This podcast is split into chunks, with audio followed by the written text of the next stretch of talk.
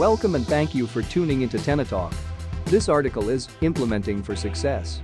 Once you've decided to invest in and implement a new construction equipment fleet management system for your company, the fun begins. During your buying journey, your vendor should have provided a comprehensive overview of their implementation process. Buyer beware. If your vendor says slap and track, you are heading into a short term solution that probably has a high switching cost. Now that you've committed, you'll want to get your implementation off on the right foot. Read about the five factors that will help ensure implementation success. Determine your KPIs for measuring success and when you will revisit them after you implement to see if you are on track, need to adjust, or are exceeding expectations.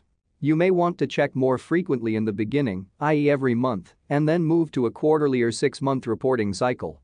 However frequently you decide, it's critical to stay clued into your performance after you implement an equipment management system to ensure you are maximizing your investment and seeing the results and improvements you expected upon your decision to purchase.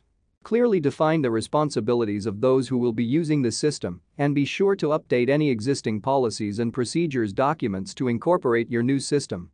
If you do not have any, it's a good time to create some. Create a communication plan that includes the implementation timeline, action items, and which stakeholders will be involved so expectations are clear. Be sure to reward and provide positive reinforcement when your team is performing as they should with their new technology, meaning they are executing the implementation plan as laid out, meeting target dates, and using the system as intended.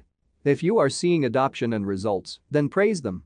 Your construction technology solution should be directly benefiting your employees as well as your overall business, after all. Do what you do best and manage the implementation as you would any construction project. First and foremost, work with your vendor to develop a detailed implementation project plan before any work begins. Your vendor may provide this as a standard in their implementation process, but if not, you know how to put a project schedule together, so have at it. Thanks for listening.